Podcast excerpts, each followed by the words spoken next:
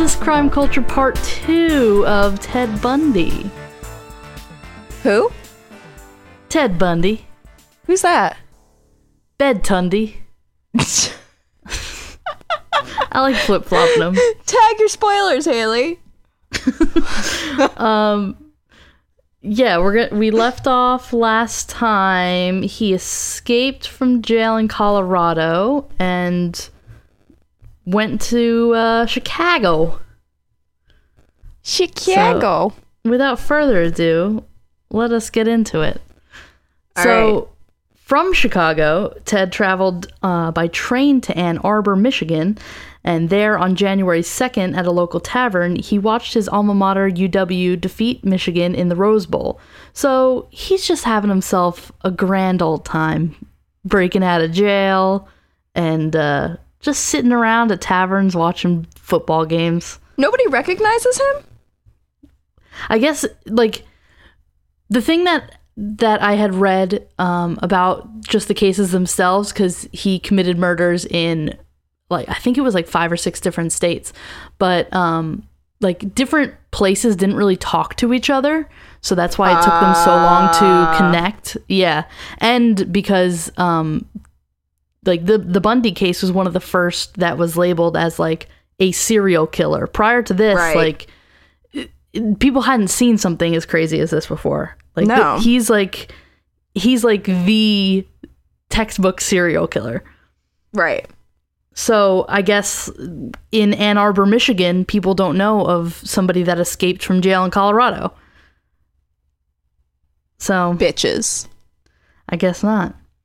So five days after that, he he stole a car and drove to Atlanta, where he boarded a bus and arrived in Tallahassee, Florida, on the morning of January eighth.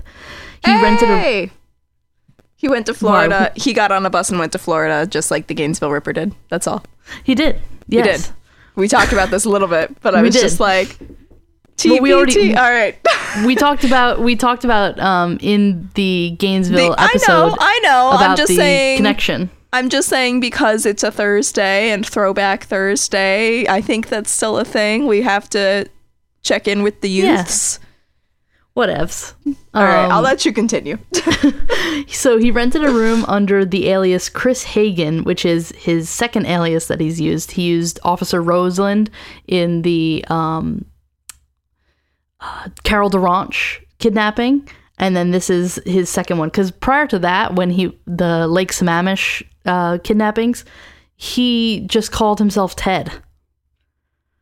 He's not Oh. really creative. Yeah, he Yeah. introduced him to sell. He introduced himself as Ted to like all these people. You might have heard So- of me. My name is Ted.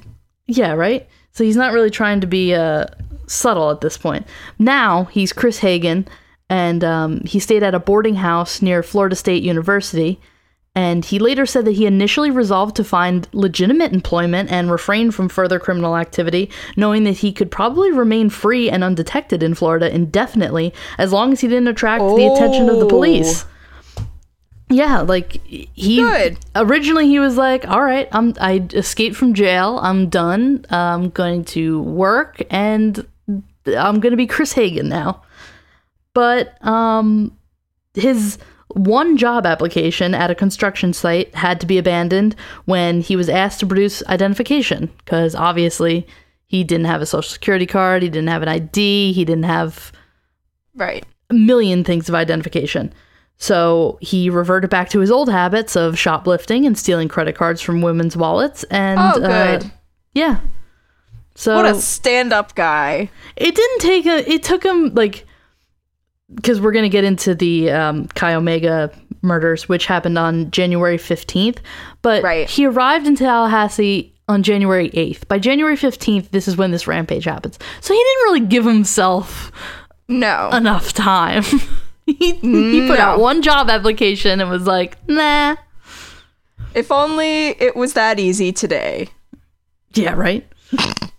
well, my dad said when he went, he went cross country twice. When Right. he went cross country, um, the first time he just went just to do it. The second time he helped people move. But the first time when he was just doing it with friends, um, they didn't really know how long they were going to be gone and stuff like that. And when they would get to a place that and they ran out of money, they would just like work there for a little bit and then like go to the next place. I was like, that wouldn't fucking happen today. You can't find employment in a place that you live in. No, I was gonna say. Yeah, it's fucking crazy. I was like, I don't understand that. But then again, that was like the 70s. So that Yeah. was around this time. Yeah, that's true. Yeah. So, um, in the early hours of January 15th, 1978, again, one week after he originally arrived in Tallahassee, uh, Ted entered the FSU Chi Omega sorority house with, through the rear door um, that had a faulty looking lock. And being about 2:45 a.m., sorry, beginning at about 2:45 a.m., he bludgeoned Margaret Bowman, who was 21, with a piece of oak firewood as she slept, then strangled her with a nylon stocking. He then entered the bedroom of 20-year-old Lisa Levy and beat her unconscious, strangled her, tore one of her nipples, Oh, that's some Ed Gein shit. I don't Yeah. like that. bit deeply into her left buttock, and felt sexually assaulted her. Yeah, he sexually assaulted her with a hair mist bottle. Yeah. Um, in an adjoining bedroom, he attacked Kathy Kleiner, breaking her jaw and deeply lacerating her shoulder. And Karen Chandler, who suffered a concussion, a broken jaw, loss of teeth, and a crushed finger. Oh, honey. Yeah. Um, Tallahassee detectives later determined that the four attacks took place um, in a total of less than 15 minutes. Holy Within- shit. Yes, within earshot of more than 30 witnesses who heard absolutely nothing. Oh, Yeah. good. Four attacks in less than 15 minutes, killing, I believe he killed two of the, the four. Um, I'm just looking back now. Uh, yeah, he attacked Kathy Kleiner. She survived. Um, Karen Chandler uh, suffered a concussion. Margaret Bowman, uh, he killed her. And then Lisa Levy, he killed her. It's like if the Tasmanian devil had like a penchant for murder. Yeah, this was. He went into what I believe a last podcast on the left called berserker mode. Yes. In less than 15 Yes. minutes, killing two people and severely disabling two others. right. Oh my god. Um, yeah. So he's so after it. leaving the sorority house, Ted broke into a basement apartment eight blocks away and attacked FSU student Cheryl Thomas, dislocating her shoulder and fracturing her jaw and skull in five places. uh, she, yeah, and this is really sad. She was left with permanent deafness and equilibrium damage that ended her career as a dancer. oh, honey. Yeah. Oh, And that's on- awful. On uh, Thomas's bed, police found a semen stain and a pantyhose mask containing two hairs, quote, similar to Ted Bundy's in class and characteristic. What a coincidence. Yeah, right. I wonder what it means. Um, this was a piece of Ted Bundy info that I hadn't heard before, but according to one of the sources that I read, on February 8th, which is my sister and my cousin's birthday, Hi, Jean and cousin. Ted, uh, Ted drove 150 miles east to Jacksonville in a stolen FSU van. In a parking lot, he approached 14 year old Leslie Parmenter, uh, who was the daughter of Jacksonville Police Department's chief of detectives, identifying himself as Richard Burton, Fire Department, which is another alias that uh, he apparently used. Um, but he retreated when the girl's older brother arrived and challenged him. So I I had actually never heard that one of him approaching that person before. no. It was in the info that I found. But that afternoon, he backtracked 60 miles toward Lake City. At Lake City Junior High School, he followed uh, the following morning. 12 year old Kimberly Diane Leach was summoned to her homeroom by a teacher to retrieve a forgotten purse. She never returned to class. And seven weeks later, after an extensive search, her partially mummified remains were found in a pig farrowing shed near Suwannee River State Park, 35 miles northwest of Lake City. Oh my goodness. So I believe that's his youngest victim, 12 year 12 years old. Yeah, that's Which isn't which wasn't really his MO. It was usually like but- college women. No, but he's becoming unhinged at this point. The fact that Yeah. he was able to commit all those murders within like 15 minutes. Like he's becoming increasingly like almost desperate. Yeah, and it's probably not even for like a sexual release at this point. It's like he No. probably can't even feel the release at this point Right. because he's going so insane. Right. So, um, as it comes to a close on February 12th, with an insufficient cash to pay his overdue rent and a growing suspicion that the police were closing in on him, he stole a car and fled Tallahassee, driving westward across the Florida Panhandle. And three days later, around 1 a.m., he was stopped by Pensacola police officer David Lee near the Alabama state line after a wants and warrants check showed that his Volkswagen Beetle was stolen. So he's always just stealing Beetles. He always has to have one. That's his. It's his brand. It's his. uh It's his personal kit. like signature. the, ca- the car from uh what's it called Ghost Rider. oh, I was gonna. I. I was gonna say you mean his Herbie. yeah, exactly. That's his Herbie. um, uh, and when and he few was people told, know that. Few yeah, people know that he actually named all of his cars Herbie. I bet he did. He loved that movie. when he was told that he was under arrest, Ted kicked uh, Officer Lee's legs out from under him and took off running. Officer Lee fired a warning shot, followed by a second round, and gave chase and tackled him. The two struggled over Officer Lee's gun before he finally, uh, before Ted was finally subdued and arrested.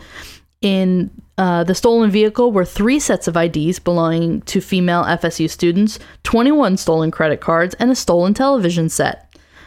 Uh, there was also a pair of dark rimmed non prescription glasses and a pair of plaid slacks, later identified as the disguise worn by Richard Burton Fire Department in Jacksonville. As Lee transported his suspect to jail, unaware that he had just arrested one of the FBI's mo- top 10 most wanted fugitives, he heard Ted Bundy say, I wish you had killed me. Oh wow. Yeah, that's great. I mean, Um, honestly, you and me both, kid. Yeah, right? Because now you have to go through this whole trial. I mean, at, Um, at least there's some closure for the victims' families in that case with the trial. some of them because as i as i will get to you to it um we might not have all the details oh, good. but um following a change of venue to miami ted stood trial for the chi omega homicides and assaults in june 1979 the trial was covered by 250 reporters from five continents and was the first to be televised nationally in the united states Despite the presence of five court appointed attorneys, Ted again handled much of his own defense. Um, from from the beginning, he sabotaged the entire defense effort in spite of, uh, out of spite, distrust, and a grandiose delusion. Uh, Nelson later wrote. Ted was facing murder charges with a possible death sentence, and all that mattered to him was that he was in charge. oh, Which That's yeah, healthy. that's yeah, because that's his whole thing. He has to be in charge of everyone all the time. me too. Why not? I, I just, I have to have control over everything. All the time. But not to the Ted Bundy degree No, no, no. Well, yet. yet, yeah. The, f- the switch could flip at any moment. Yeah, I know. You better not fucking test me. Oh, it's fine. Everything's Um, fine. I'm hanging on by a thread. So, according to Mike Minerva, Tallahassee public defender and member of the defense team, a pretrial plea bargain was negotiated in which Ted would plead guilty to killing Levy, Bowman, and Leach in exchange for a firm 75 year prison sentence. Prosecutors were amiable to the deal, and by one account, uh, because prospects of losing the trial were very good. Ted, on the other hand, saw the plea deal uh, not only as a means of avoiding the death penalty, but also as a tactical move. He could enter his plea, then wait a few years for the evidence to disintegrate or become lost, or for witnesses to die move on, or retract their testimonies. And once the case against him had deteriorated beyond repair, he could file a post conviction mo- motion to set aside the plea and secure an acquittal. At the last minute, however, Ted refused the deal. Um, quote, it made him realize that he was going to have to stand up in front of the whole world and say that he was guilty. He just couldn't do it. End quote. That was uh, Wow. Mike Minerva. Um, at trial, crucial testimony came from Chi Omega sorority members Connie Hastings, who placed Ted in the vicinity of the Chi Omega house that evening, and Nita Neary, who saw him leaving the sorority house clutching the oak murder weapon. Incriminating physical evidence included impressions of the bite wounds Ted had inflicted on Lisa Levy's left buttock, which forensic um, odontologist, someone who checks like forensic dental records, um, Richard Souviron and uh, Lowell Levine match the casings of Ted's teeth, which I think there are actual. I think there are pictures of Ted getting his um, getting the casts of his teeth for this purpose, and uh, I think this was like the one thing that was like the the definite evidence. Like this is what really put him away. Wow. Yeah. That's crazy because like they didn't even have that at one point, and now it, it like this is amazing. Like Yeah. yes, it sucks and it's awful that he did these things, but also what they were able to nail him on and everything, and what they were able to use as proof. Like that's just that's fantastic. Yeah, because that was like definite evidence. Like there was a bite wound on this woman. His teeth matched the bite wound. Like you could say that witnesses, like, yeah, I saw this person this place, but as I'll get to, he could change his look on like a whim. So Right. like people could be misled in, in a certain way, but this was like definite evidence. So the jury deliberated for less than seven hours before convicting him on July 24th, 1979, of the Bowman, of the Bowman and Levy murders, three counts of attempted first degree murder for the assault on Kleiner, Chandler, and Thomas, and two counts of burglary. Trial judge Edward Cowart um, imposed a death sentence for the murder convictions. Six months later, a second trial took place in Orlando for the abduction and murder of Kimberly Leach. Ted was found guilty once again after less than eight hours of deliberation, due principally to the testimony of an eyewitness who saw him leading Leach from the school from the schoolyard to his stolen van. Important material evidence, including clothing fibers with an unusual manufacturing error found in the van and on Leach's body, which match fibers from the jacket Ted was wearing when he was arrested. So that was what put him away for this kidnapping. Oh, And during the penalty phase of the trial, Ted took advantage of an obscure Florida law providing that a marriage declaration in court in the presence of a judge constituted a legal marriage. As he was questioning former Washington State DES worker Carol Ann Boone, who we spoke about in part one, um, she had moved to Florida to be near Ted and Oh, had testified on his behalf during both trials and was again testifying on his behalf as a character witness. He asked her to marry him. She accepted, and Ted declared to the court that they were legally married. I mean, because that's how it works. wedding of the century. I it mean- was some weird, like, Florida law that he found, and he was like, all right. Oh, he, he was that was real. Yeah, I that was serious. No, I, that was serious. no, serious. I figured he was serious, but that he was so out of his mind that it wasn't actually that they were legally married. No, they were legally married. If you proposed to somebody and like they accepted in a court in front of a judge, then it, it was a legal marriage. Did she know? I mean, she accepted. she said yes. Yes, but I mean, it's one thing to be like put on the spot. Well, she also moved to Florida to be near think him. about it. Yeah, that's what I'm saying. Like she could have had an out yeah. and not even like there's no out now. You're married to Ted Bundy. No. Well, it gets worse. Oh god. On February I think I know 10th, how worse this gets now that I think about it. Yes. On February 10th, 1980, Ted was sentenced for a third time to death by electrocution. As the sentence was announced, he reportedly stood and shouted, Tell the jury they were wrong. And there's a great photo of him uh, screaming this, which will definitely be on the website because it's fucking hilarious. Um, this third death sentence would be the one that ultimately carried that would be carried out nearly nine years later. And in October of 1982, Carol Ann Boone gave birth to a daughter and named Ted as the father. Yep, I remember that. Because didn't Yeah. Ann Rule also hide the daughter's identity? Um, I think, I think, um, like she changed her name, like Carol Yeah. Boone changed her name and everything like that. So like, Yeah, um, she did couldn't something. find her. I believe the daughter's name is Rose. That's what I've seen, but that could also be a pseudonym that people are just giving, just Yeah. like the uh, Stephanie Brooks, because that's not her real name either. No, I Um, don't know her name, but I do know that she ended up becoming a psychologist and lives in Washington Really? State. Yeah. Wow. I don't remember. Weird. I, I found that out in one of the podcast groups that I'm in on Facebook. Um, but I don't remember how. Like somebody did like not one of the people in the group, but like a journalist or somebody did like a deep dive and I think it's fine to leave her down. alone. Yes, exactly. Well, and that's why Ann Rule changed her name and like didn't like hid her identity because yeah, I believe going in, through in your the stranger life. beside me. Like lots of the names are changed. Yeah. Like I imagine, believe, except um, for Ted's. Yeah, I believe Elizabeth Kloepfer's name is Meg Anders in that book, mm. uh, which is just one of the pseudonyms that um, that she goes by in different Right. Ted Bundy writings. But um, so conjugal visits were actually not allowed at the Raiford prison, but inmates were known to pool their money. Happen? Yeah, so inmates were known to pool their money in order to bribe guards to allow an inmate time alone with their female visitors. So that's how lovely baby Bundy came into the world. That's not gross. Nope, kind of weird. A little bit. Uh, but it's not the not the daughter's fault.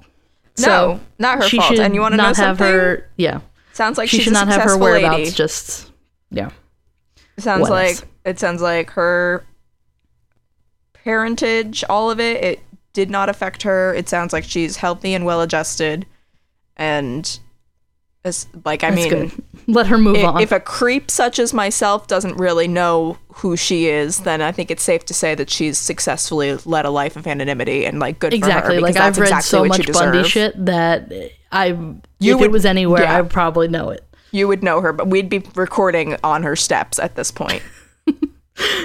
Um, shortly after the conclusion of the Kimberly Leach trial and the beginning of the long appeals process that followed, Ted initiated a series of interviews with Stephen Michaud and Hugh Aynesworth, speaking mostly in the third person to avoid quote unquote the stigma of confession.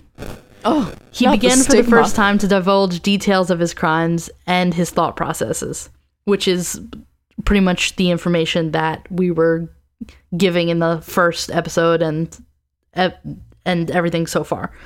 So he recounted his career as a thief, confirming Elizabeth Kloepfer's longtime suspicion that he had shoplifted virtually everything of substance that he owned. Quote, the big payoff for me was actually possessing whatever I had stolen. I really enjoyed having something that I that I had wanted for a really long time, gone out and taken, end quote. That's healthy. Yeah, right. Uh, possession good. proved to be an important motive for rape and murder as well. Sexual assault, he said, fulfilled his need to totally possess his victims. At first, he killed his victims as um, a matter of expediency to eliminate the possibility of being caught, but later murder became part of the adventure and he said quote the ultimate possession was in fact taking their life and then the physical possession of their remains end quote Good. just a just a Nice. nice guy So wholesome. yeah so he also confided in Special Agent William Hagmaier of the FBI Behavioral Analysis Unit. Hagmaier was struck by the deep, almost mythical satisfaction that Ted took in murder. Quote, he said that after a while, murder was not a murder is not just a crime of lust or violence. It becomes possession. They are part of you. The victim becomes a part of you, and the two of you are forever one. And the grounds where you kill them or leave them become sacred to you, and you will always be drawn back to them. End quote. Ted told Hagmaier that he considered himself to be an amateur and impulsive killer in his early years before moving into what he termed as his prime or predator phase at Oh. about the time of Lynda Ann Healy's murder in 1974. So he's gross. I- yeah, I just. But this this also implies that he began killing way before 1974, um, though he never explicitly admitted to doing so. ooh, that's a really good point, though. Yeah, he gets real like cryptic about how many people he's actually killed, and he he got real selective about who he would give the details, like the actual murder details about, and some that he just wouldn't. Okay. So, no offense, but I I think it's safe to say that he knew he was going to be going away for quite some time. So why can't he just be like, I did this one and I did that one and I did this one and this one and this one and that one and the other one over there? Like, Well, he's most got people nothing would to say hide. Yeah, but most people would say he wouldn't admit to the ones that he wasn't proud of That's because he was such a he was That's such like fucked. a prideful person. Yeah. That's that's that's that's some some. Okay. yeah, so well, if if, if he did something that he thought was like sloppy or something like that, then he didn't want to talk about it because he Good. wanted to be perfect at what he was doing. You know, I mean, I wouldn't want to talk about it if I killed, you know, like anybody, but I guess that's just me. I guess that just makes me quirky and weird. Like, I'm just Yeah, like right. that, okay? I'm just, I'm quirky. Uh, so this is great. In July of 1984, uh, Raiford guards found two hacksaw blades that Ted had hidden in his cell. A steel bar in one of his cell windows had been sawed completely through at the top and the bottom and glued back into place with a homemade soap-based adhesive. Several months later, guards found an unauthorized mirror hidden in his cell, and Ted was Gotta again moved to a different cell.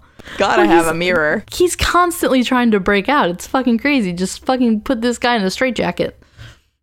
Nah, too easy. They apparently love a challenge. I guess. And uh, sometime after this period, uh, so sometime during this period, Ted was attacked by a group of his fellow death row inmates.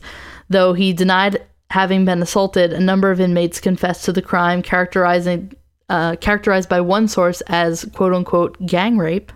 Oof! Yikes! I'm, And these are all I'm- death row people. I was gonna say. I mean, they've got nothing else Exactly. to do, and uh, Yeah, you're yikes. Yikes. Oof. But shortly thereafter, he was charged with a disciplinary infraction for unauthorized correspondence with another ho- high profile criminal, John Hinckley Jr., who was Oh, the man who tried to kill. President Reagan in October. Um, yeah. I, I, I remember hearing about this. I forgot about that. He just needs a nice pen pal. They just know they just wanted to chat, you know? Have Yeah, a little chit chat. In October of 1984, Ted contacted Robert Keppel and offered to share his self proclaimed expertise in serial killer psychology in the ongoing hunt for his pretty much successor in Washington, the Green River Killer. Ah. Keppel and the Green River Task Force detective Dave Reichert interviewed Ted, but Gary Ridgway remained at large for a further 17 years. So some people will say that Ted Bundy helped like figure out who the Green River Killer was. It's not really true because I was gonna say who said that, Ted Bundy? yeah, right. He just wants credit for everything. Actually, I was the one that found the Green River Killer. I did it from my cell. Like, yeah, right. You know that mirror that I had? I actually used it to send light signals, and I was able to put a spotlight on the killer because I just knew.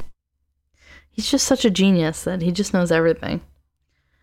Someone go get But, me my uh, bug. Keppel uh, published a detailed documentation of the Green River interviews and later collaborated with Michaud on another examination of the interview material. In early 1986, an execution date was set for the Chi Omega convictions of March 4th.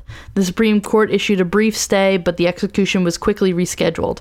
In April, shortly after the new date of July 2nd was announced, Ted finally confessed to Hagmaier and Nelson what he believed was the full range of his crimes, including details that he of what he did to some of his victims after their deaths.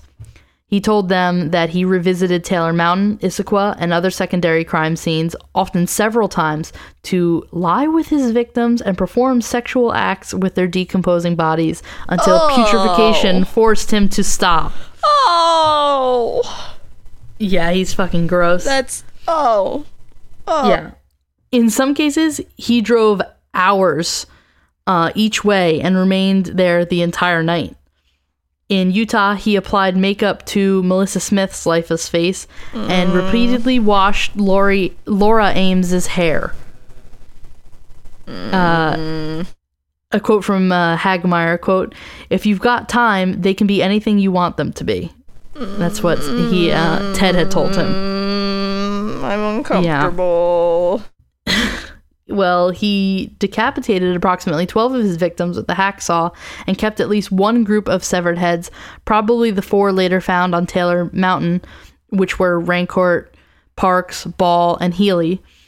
Uh, he kept them in his apartment for a time before disposing of them. So, very uh, Kemper esque. That's Just, hanging out with skulls. Yeah, that's just like ugh, I'm so tired. I know, right? Like Well, less than 15 hours fuck? before the scheduled July 2nd execution, the 11th Circuit Court of Appeals stayed and stayed it indefinitely and remanded the Chi Omega case for review on multiple technicalities, including Ted's mental uh, competency to stand on trial and um, instruction by the trial judge during the penalty phase, requiring the judge to take a break. Um, to break sorry to break a 6-6 tie between life imprisonment and the death penalty. And um, those things were ultimately never resolved. So a new date of november 18th 1986 was then set to carry out the leach sentence.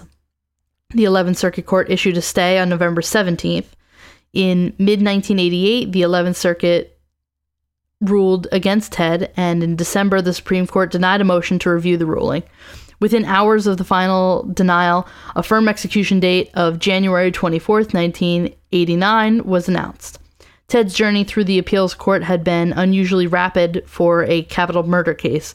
Quote, contrary to popular belief, the courts moved Ted as fast as they could. Even the prosecutors acknowledged that Ted's lawyers never employed delay tactics.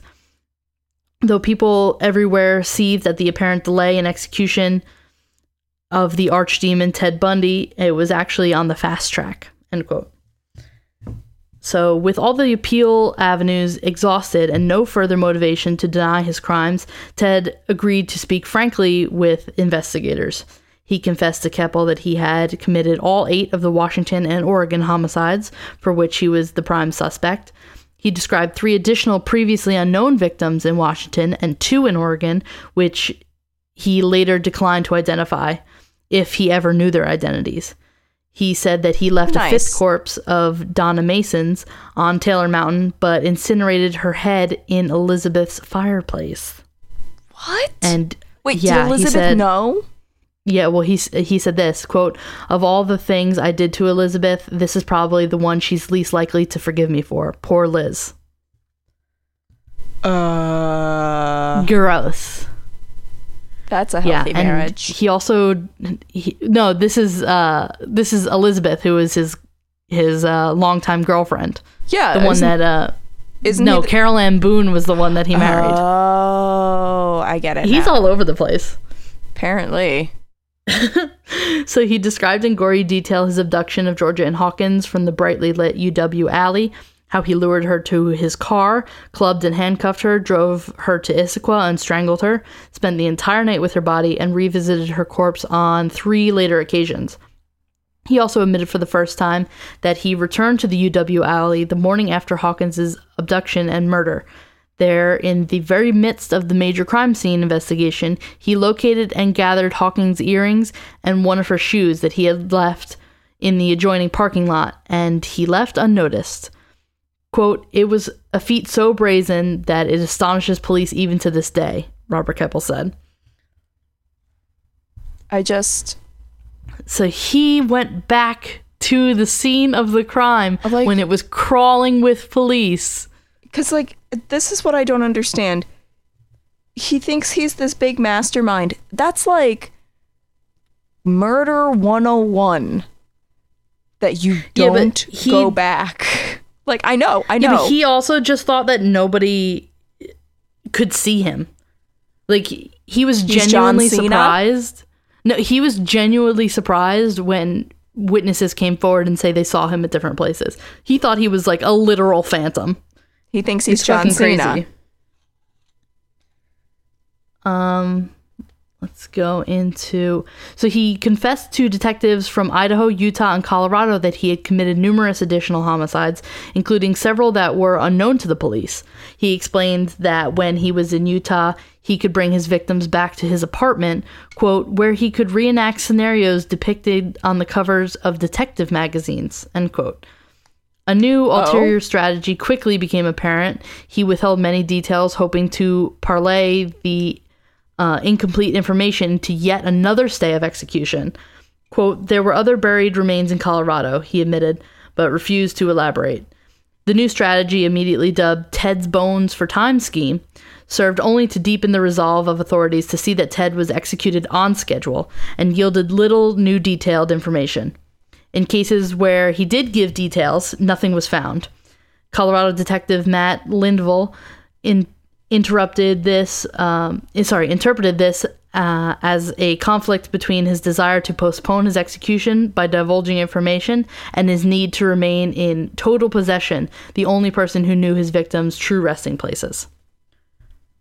So he wanted to give information so that he wouldn't be executed, but he also didn't want to give them real information because he wanted to be the only one that knew stuff. Yeah, those seem like good priorities to have. He's a fucking idiot. um, when it became clear that no further stays would be forthcoming from the courts, Ted supporters began lobbying for the only remaining option, uh, and executive clemency. Diana Weiner, a young Florida attorney and Ted's last purported love interest, asked families of several Colorado and Utah victims to petition Florida Governor Bob Martinez for a postponement to give Ted time to reveal more information. All of them refused. Quote, the families already believed that the victims were dead and that Ted had killed them, wrote Nelson. They didn't need his confession, end quote. Of course Martinez not. made it clear that he would not agree to any further delays in the case. Quote, We are not going to have the system manipulated, he told reporters. For him to be negotiating for his life over the bodies of victims is despicable, end quote. Carol Boone had championed Ted's innocence throughout all of his trials and felt deeply betrayed by his admission that he was, in fact, guilty. She moved back to Washington with her daughter and, free, and refused to accept his phone call on the day that he was executed. Quote, she had hurt uh, she was hurt by his relationship with Diana Weiner, Nelson wrote, and devastated by his sudden wholesale confession in his last days. End quote. I don't know how she could think that he was uh, Innocent? ever yeah, no. innocent. No, no. Especially, it's like it, it. It reminds me almost of when you catch a little kid in the act with like their hand in the cookie Mm-hmm. jar, and they still just like look at you like, "No, I didn't do it. I didn't do it." Yeah, exactly. Like, all when the there's evidence- crumbs on their mouth. Exactly. All the evidence is just laid out before her, and she's still going, "He didn't do it." Yeah, she just didn't want him. She didn't want to admit that Yeah. she knew that he did it. She didn't want to admit that she married a serial killer Yeah. willingly. So having right, been presented court. with that information prior yeah, at the trial for which Yes. he was yeah yeah yeah we're not going to say that she's not crazy. We all know she's crazy. we're not going um, to say that she's crazy we know she's crazy No, we're not going to say that she's not crazy. oh okay Come I, th- I thought you were like we're not going to say that she's crazy and then you were like but she's crazy She is. i was like yeah Um, Hagmaier was present during Ted's final interviews with investigators. On the eve of his execution, he talked of suicide. "Quote: He did want he did not want to give the state the satisfaction of watching him die." End quote. Ted Bundy died at um, in the Raiford Electric Chair at 7:16 a.m. Eastern Time on January 24th, 1989. He was 42 years old. Hundreds of revelers, including 20 off duty police officers by one count, sang, danced, and set off fireworks in a pasture across the street from the prison as the execution was carried out. They cheered loudly as the white hearse containing his corpse departed the prison, and his remains were cremated in Gainesville. Gainesville. And the ashes scattered at an undisclosed location in the Cascade Range of Washington state, in accordance with his will. His final meal was steak, eggs, hash browns, and coffee. just a all-american Just a nice meal diner for an all-american guy Yeah. So I do have information here on his MO and everything, but like I can always just put that on the website because this is really long. I mean, I'm enjoying myself, but I don't know if other people are. Um, oh, this is an interesting one. This fucking stupid idiot. On the afternoon before he was executed, Ted granted an interview to James Dobson, who was a, a psychologist and founder of the Christian evangelical organization Focus on the Family. He used this opportunity to make new claims about violence in the media and the pornographic roots of his crimes.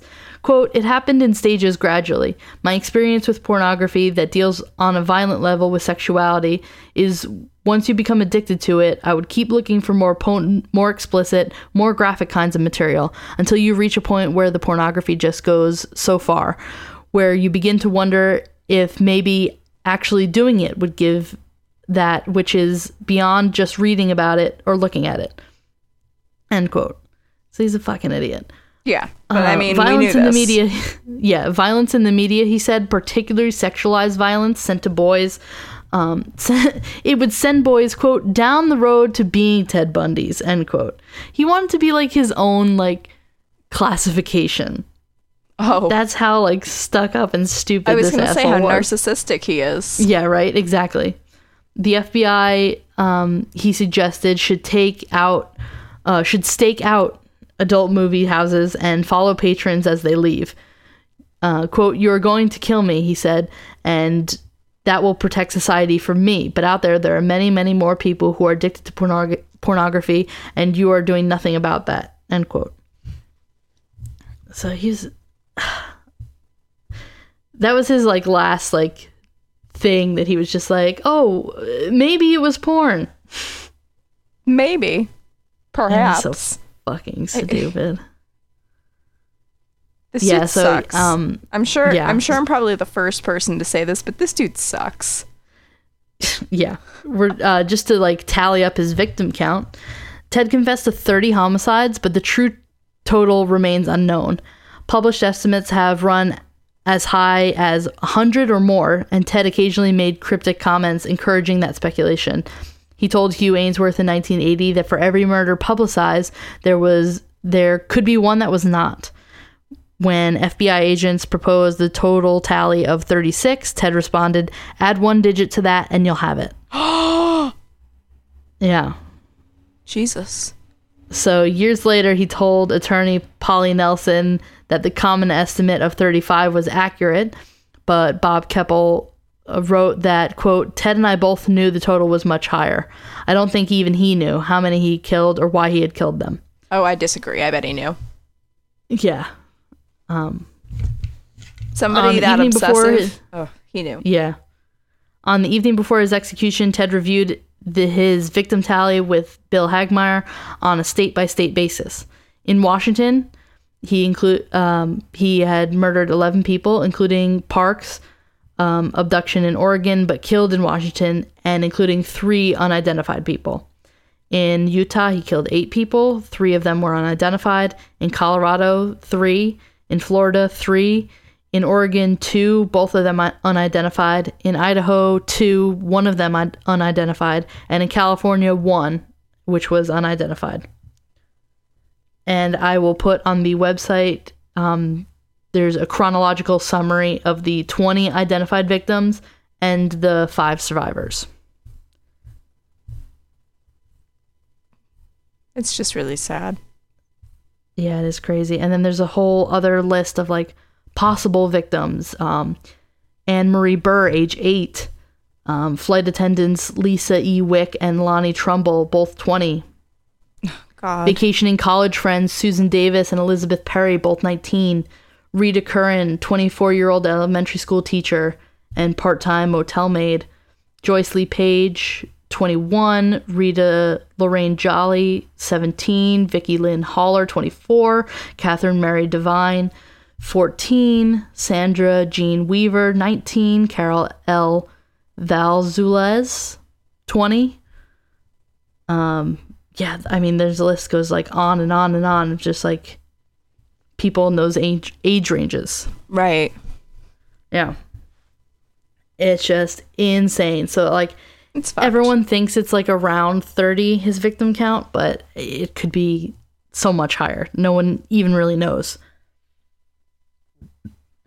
Um, minutes before his execution, Hagmaier asked Ted about unsolved homicides in New Jersey, Illinois, Vermont, Texas, and Miami. Ted provided directions, later proven inaccurate, to Susan Curtis's burial site in Utah, but denied involvement in any of the open cases. Um, so this is interesting, actually. Ted's uh, 1986 Volkswagen Beetle, the original one, was displayed in the lobby of the National Museum of Crime and Punishment in Washington, D.C., until that museum closed in 2015. It is presently on exhibit at the Alcatraz East Crime Museum in Pigeon Forge, Tennessee. We gotta go. Which- I've been to Pigeon Forge. but you didn't go to the crime museum. Nothing makes me more angry I know. than the fact that I didn't go there. Because we 'Cause talked about have- it and you got pissed. Yeah. And they have like Gacy's like clown suit and everything. They have like so much interesting stuff. And like in some of the um the true crime podcast groups I'm part of, like people will go there and like they'll like give pictures and everything. There's like stuff from like Charles Manson and Yep. just like, oh my God, there's so much interesting true crime stuff there. And I passed through there and I didn't go. You have no one to blame but yourself. One day I'll go.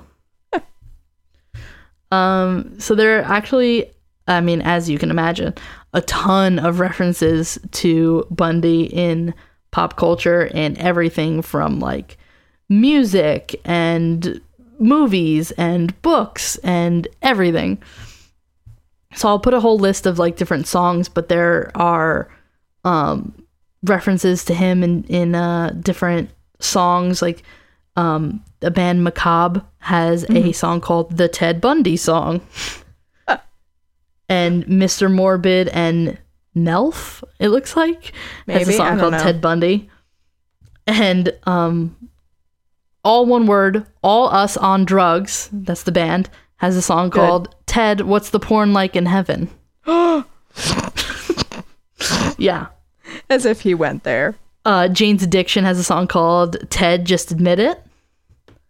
Um, there's a song called Stay Wide Awake by Eminem. I believe that just references uh, Ted Bundy.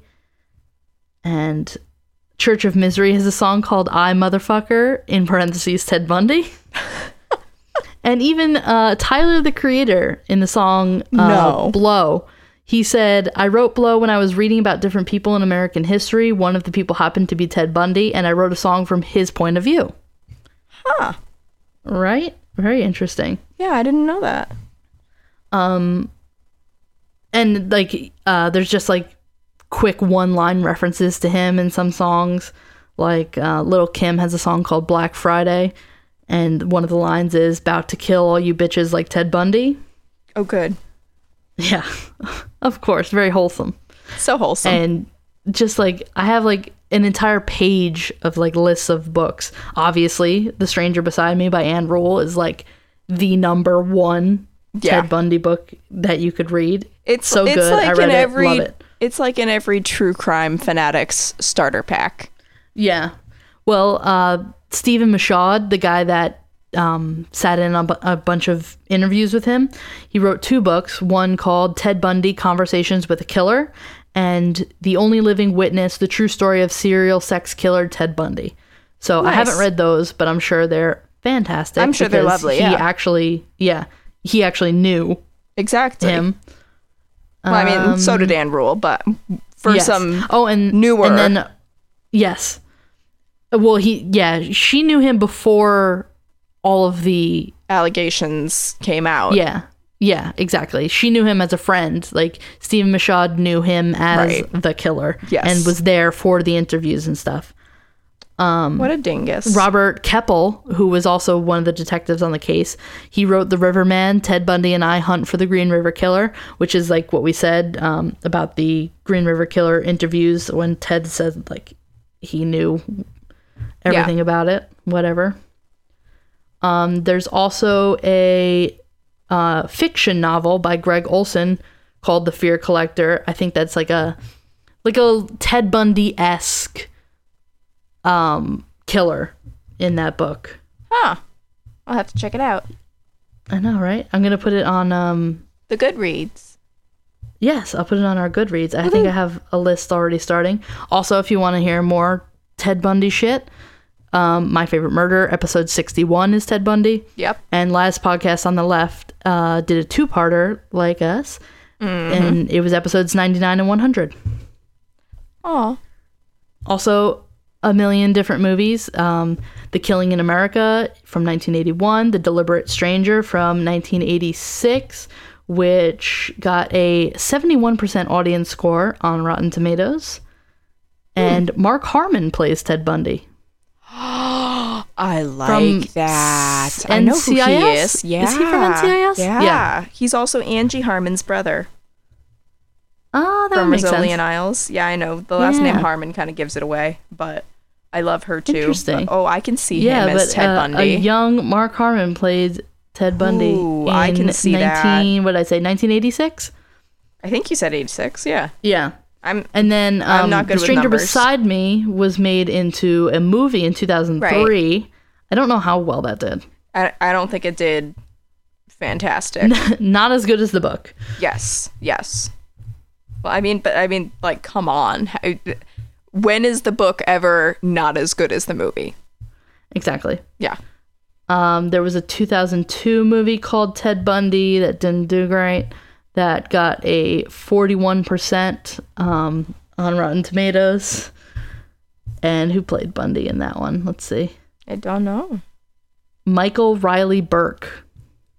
Nope, never heard no of him. fucking clue. uh, Sorry. and then, of course, um, extremely wicked, shockingly evil, and vile. Uh, dumb name, but yes. uh, that's the Zac Efron Bundy movie that's coming out. And we were discussing this before we started recording this because Haley was trying to like seal the name of it, like get it down pat. And I'm sitting there and I'm and we're both just like trying to figure it out and it's like we're throwing out extremely loud and incredibly close and incredibly vile and Yeah, right. we're we're, we're just uh, uh, I'm all- very all of the interested- movies. Yeah, I'm very interested in this one. Also, uh, Lily Collins plays Elizabeth Kloepfer, and I oh my god, I love Lily Lily Collins. Collins so much. Yeah. Uh, John She's Malkovich is Edward Cowart. Edward I- Cowart. I don't know who that is. I love that man. John Malkovich. Oh, I love Yeah. him. Like, I'm not sure. I don't know how I feel about Zac Efron playing Bundy. Well, But- this is also a note that I had um, in my show notes. Uh, what is the cultural influence of having a teen heartthrob play a killer? Like this guy was in High School Musical, and now he's playing Ted Bundy. Like, And he's not the is- first. Ross Lynch, who was like yeah, the next yeah, yeah, yeah. generation's like teen Disney heartthrob, he went on to play Jeffrey Dahmer. Which, if you haven't seen it, I'm going to Oh, talk about it. We're, gonna, Dahmer. we're obviously going to do a Dahmer Woof. episode, but um, it's it's so good. Yeah.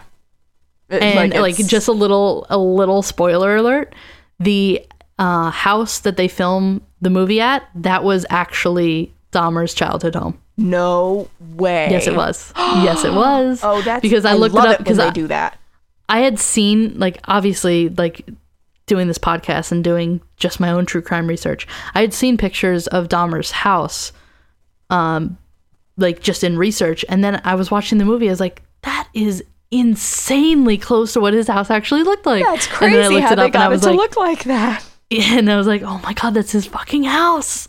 That's nuts. But anyway, this That's isn't awesome. a Dahmer episode. Um, No, not not this time. Someday. but yeah, I'm I'm interested to see like, are is the theater going to be filled with um Zac Efron fans? Is it going to be filled with true crime fans? Like, Oh, I think it's gonna be both. yeah, probably. Um, so if you don't know details on this movie, uh, it was unveiled at the 2017 Cannes Film Festival. Is it Cannes or Cannes? Can Cannes. The Cannes Okay. Film Festival. I'm just saying whatever. Um so it's going to be, what's it called? In October of 2017, Lily Collins was cast. Um let's see. January 2018, that's when John Malkovich was cast. And production began January 18th, 2018. So there's no info right now about when it's coming out, at least that I can see. Oh my god, Haley Joel Osment's in it too, Oh, good for him. I'm glad that he's making a comeback. right? Yeah. Like I This is mean, pro- I- isn't this his first horror movie since Sixth Sense? I don't think so. No, no. I think he's done other things like Has he done other horror movies since then? Yeah, I don't know. I don't know his whole, I uh, feel like there was one that was relatively recent. I'm gonna look it up, but um, where he was like a teacher in a high school. There were two. There was one where he was a teacher in a high school where it was like a, a comedy, but then I feel like there was a second one where he like, again, he was a teacher in a high school and it was like zombies or something. I'm trying to find it. I feel like I know that. He was on a series remember what it was called Teachers. Okay, that makes sense. Um, he was also in I don't know if this I guess it counts as horror. A movie called Clara's Ghost, which came out this past year, and it's a horror comedy, or something like that. I don't know. It's got a ghost. He was in one last year called Sleepwalker, which is classified as a thriller according to IMDb. All right. He was in a children's show called Car Go, and it looks like the cast of Cars, but knockoffs. That's pretty scary in and of itself. and yeah, he's just. I'm looking at it. He's he's just done a lot of cool stuff. Like Well, that's good. you go. Good for Haley Joel Osment. The movie I was thinking of was Sex Ed. Oh, okay. Yes, yes, which isn't a horror movie. Oh, that was the scary movie that he was in. He was in Tusk. Oh, yeah. Yeah, he was the best friend in Tusk. Got it. All right. If you've ever seen Tusk, I pity you. If you haven't seen Tusk, watch it with the lights on and the shades open and with a friend who can hold you. I don't you. think it's that bad. I did. I did not like it. It, it was. mm, Well, you're it- afraid it- of everything. I'm afraid of everything. Yes, as you guys heard, I'm Yeah. afraid of everything. Well, um, on a lighter note, which is a little weird, but um, like we talked about, um, like Ed Gein merch, I guess you could call it. There's a ton of Ted Bundy merch. There's some great shirts with that picture that I love of him in court with the screaming, saying "Tell the jury they were wrong." That's on a shirt. Um, you can get Ted Bundy artwork. You can get like little collectible. You can get pins and mugs. It's fucking nuts.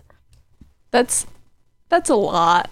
It's a little That's- weird, that's- but also I need it. also on um there's original Bundy collectibles on a site a website called Supernaught N A U G H T and it's like actual signed court documents and letters and stuff, but they're like in the hundreds of dollars like they're actual documents. Which is fucking crazy. Yeah, that's pretty And cool. what I'm also going to put on the website, if I can get it on there, I'll probably just post a link to it. Somebody, um, a Reddit user, it's underscore Porsche dash ah. It's Porsche. Portia. Um, uh, I think they It's deleted their account now. It's Ellen's wife. Yeah, exactly. I think the the uh, like the original account um, is deleted, but um, they made a map and timeline, like a Google map and timeline of um, all the crimes, and it is so detailed and so amazing. And I'm gonna put it on the website because Yes, please. It's it's just incredible. No, that would be really cool. Thank you. Like I'm So, saying yeah. that I'm saying this like because I haven't seen it, so I'm sitting there. I'm like, I, I like, fuck I our listeners. Ooh, I want to see. Yes. Uh, yeah, but that's it. Like, I mean, music and books and movies, and I mean, I didn't even get into documentaries. There's documentaries. There was something on Oxygen relatively recently that talked about it. Um, Martinis and Murder did a podcast episode about it. Like, the uh, level of Bundy information that you can find is just like insanity. I just, I want to know more. I want to know it all. I know. It's it's just so interesting. Yeah. He's so freaking crazy. Yeah, it's just it's one of those ones because it's truly one of those cases where it's like all of these people it was like the last like if you picture someone in your life where it's like they're the last person that could ever murder somebody and then you find out that not only have they, but like Yeah, They're Ann very Rule was good like at a it. former yeah, Ann Rule was like a former cop and like a true crime writer. And she was like, Oh, if I was a couple years younger, if my daughter was a couple years older, like exactly. she had no clue. Nope. Even when she called and she was like, "Hey, I know this isn't it, but I feel like I need to say something." He yeah, fits like your all the people yeah. all the people that like turned him in were like, This is crazy, but like this guy's name is Ted. He drives the car that's being described. Like he was in these places on this day. Like there's stuff there's like women's clothing in his Yeah, but it's possession. not him. like Yeah, right? But it's not him. he has like a violent past. There's there's a severed head in his girlfriend's fireplace, but again, it's not him. It's not him. yeah, I think Bundy has to be like a two-parter because there's like there's so much information. It just But yeah, I'm glad we got to talk about it. So you can go to the website and find out like all the links that we were talking about, all the reading lists and the playlists and everything. So it's crimeculturepodcast.tumblr.com. And you can rate, review, and subscribe on iTunes. That'd be great. that would be super cool. Please tell us what you think. Like if you should leave some- a review because we've had a lot of people rating and we love all the ratings we've been getting. But like, Hello, tell us, humble brag. Talk, talk, uh, talk to us. Talk to us. yeah, talk to us. Tell us how you're feeling. Tell us what you like. Tell us what you don't like. If you're intimidated to write a, a formal review on iTunes, you can always just like tweet us or email us too. Yeah. If Yeah, you've got no. suggestions for shit, we uh, Absolutely. always We a answer our Facebook messages. Yeah. So you can Facebook message us. We have uh, people on uh, Facebook Messenger that we regularly talk to. So Shout out to Autumn. yeah, hey, Hello, Autumn. and her husband and her poodles, because Yes. few people, well, I guess no, anybody who listens knows.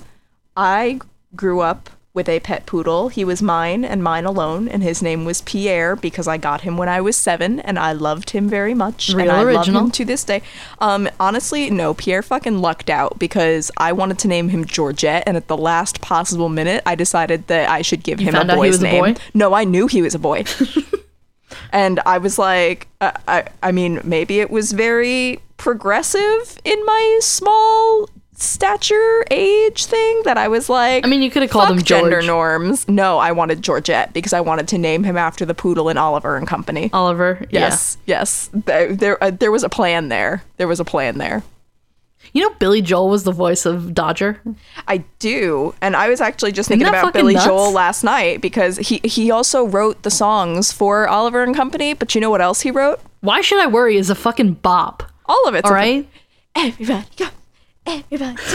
All All right, we're, we're getting way off the rail here. we can we can talk about this off mic, but Yes, but that was the one thing. yeah. That was the one fun fact that I did want to share. Uptown Girl. He wrote about Christie Brinkley. That's all. uh, who played Jerry's wife in Parks and Rec? Yes, the same person? Yes, and Yeah. who was his real life wife for like a while. She hot. She's smoking. Like she's Anyway, like she's We sixty started- years we- old and. we started with Ted Bundy escaping from Florida. We talk. We end with talking about how hot Christie Brinkley is. Anyway, I mean, she's fucking hot. um, yeah. Go to the website. All the links are there, and we will see you on Tuesday. See you next Tuesday. See you next Tuesday. Bye. Bye.